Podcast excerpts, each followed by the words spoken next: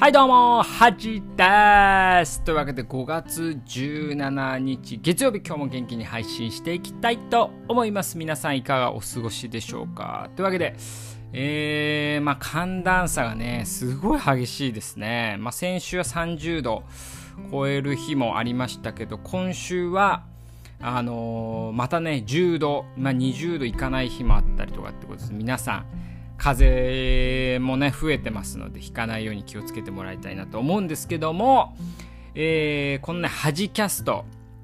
約ね、3年ぐらい続いてるんですけども、えー、とこのポッドキャストでのね、再生数が、えっと、1万回を超えました。ありがとうございます。というわけで、まあ、1万回っていうとね、まあ、YouTube だと、まあ別に大したことないかなとは思うんですけどね、まあ、ポッドキャストでね、1万回っていうのは、まあまあまあまあ、まあ頑張ったなというか、あのー、よく続いてるなっていう感じなので、まあこれからもね、まあ、あの、適当に続けてますので聞いてもらえたらなと思うんですけども、まああのー、自分としてはね、こう、あんま継続力がそんなにある方ではないとは思ってるんですけども、まあこうやってね3年続いてるってことで、まあ、秘訣秘訣としてはやっぱねあのきっちりしないってことですね。はい。あの最初はね 毎日配信しようとか言ってたんですけど徐々に週2とか週1とか、まあ一応最低週1はねうん。まああの配信しようとは思ってるんですけど。でもねあのこのラジオとかねやる良さっていうのはあの今ね大学院に行ってるんであんまりね、こう、いろんな人と話す機会っていうのは、まあ、仕事のね、外来とかではあるんですけど、あんまないんで、こう、エピソードとかね、こう、自治ネタとかを言う機会ってあんまないんですよね。だから、このラジオで言うことでね、あの、一応、こう、喋りをね、衰えずにっていうことでやっててね、まあ、意味があるんじゃないかなっていうことで、はい。だから、この後もね、まあ、5年、とかね、まあ、10年とか続いたらね、まあ、10年経ったポッドキャストあるか分かんないですけど、まあ続けていければね、なんか媒体でね、いいかなと思うんですけど、はい。でね、今週とか先週、今週はすごい、いろんな事件ありましたよね。うん。なんかちょっとあんまり良くない事件が多いんですけども、まずね、ちょっと前ですけども、あの、西武ライオンズのね、山川穂高、あ、これラジオで言ったかな、うん、が、まあちょっとね、女性に、まあちょっと暴行、性的暴行したってことで、まあちょっと今どうなるかね、うん。もしかして辞めさせられるかもしれないっていうのと、まあ、一番はねあの猿之助ね、うん、猿之助じゃないですよ。はい。僕も最初の方で猿の猿之助って呼んでてね、えー、なんか恥ずかしかったんですけど猿之助ね。はい。がまあちょっとまあ両親ね両親も亡くなってえっと本人もまあ自殺未遂ってことでまあ経緯は分かんないですよね。うん。まあだからこれこう一家心中みたいなのしたかもしんないし、まあ、両親がもう自分でね、まあ、そういう選択をしたのかもしんないですけど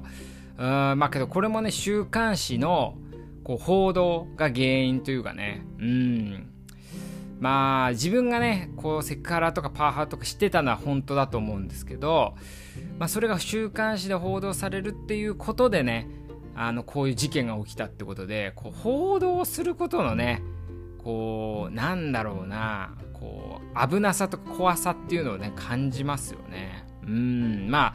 報道することでまあこう数人の命がね亡くなってるんで報道する正義とね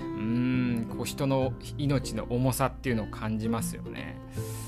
だからこれはねほんとどっちがいいか分かんないですよねまあでも報道されなければその猿之助のパワハラとかセクハラでこうまあなんていうかね苦しんでる人たちもいるわけじゃないですか。うん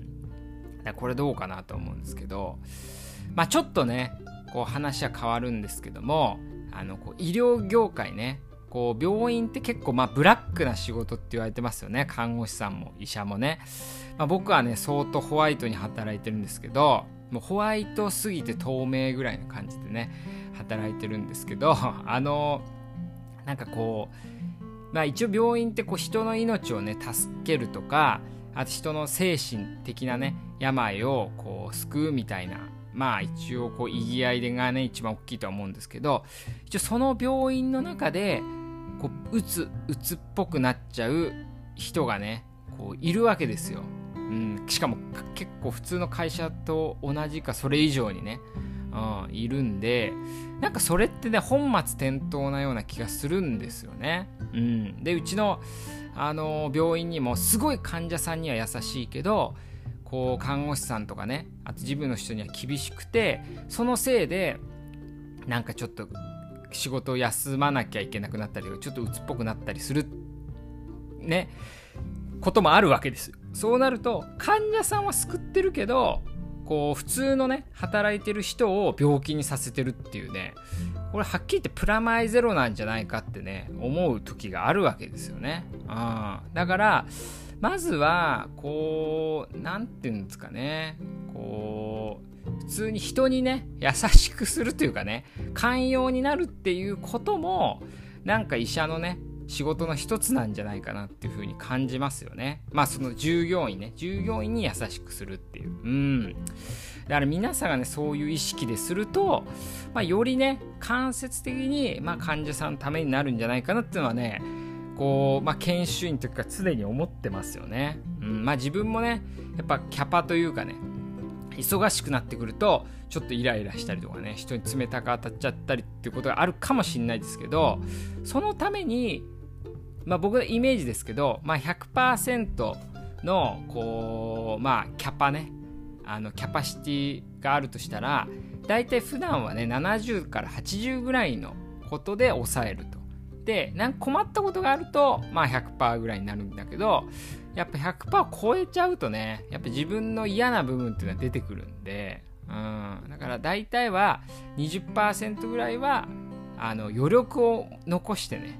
仕事というかね、生活するっていうのを意識してます。まあ、これはいいかわかんないですけどね。まあ、例えば常に120%出して、どんどんキャパシティを大きくするっていうことも重要だとは思うんですけど、そのキャパシティから漏れさせないっていうね、仕事量を漏れさせないっていうのも、一つの能力だと思いますんで、まあ、そういう考え方もねいいんじゃないかなっていうふうにねまあ思いましたね。まあだからいろんな事件を通してね、まあ、自分の仕事でもこうだなって改めて考えさせら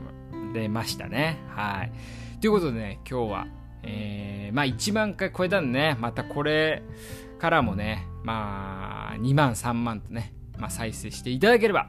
と思います。というわけでいってらっしゃい。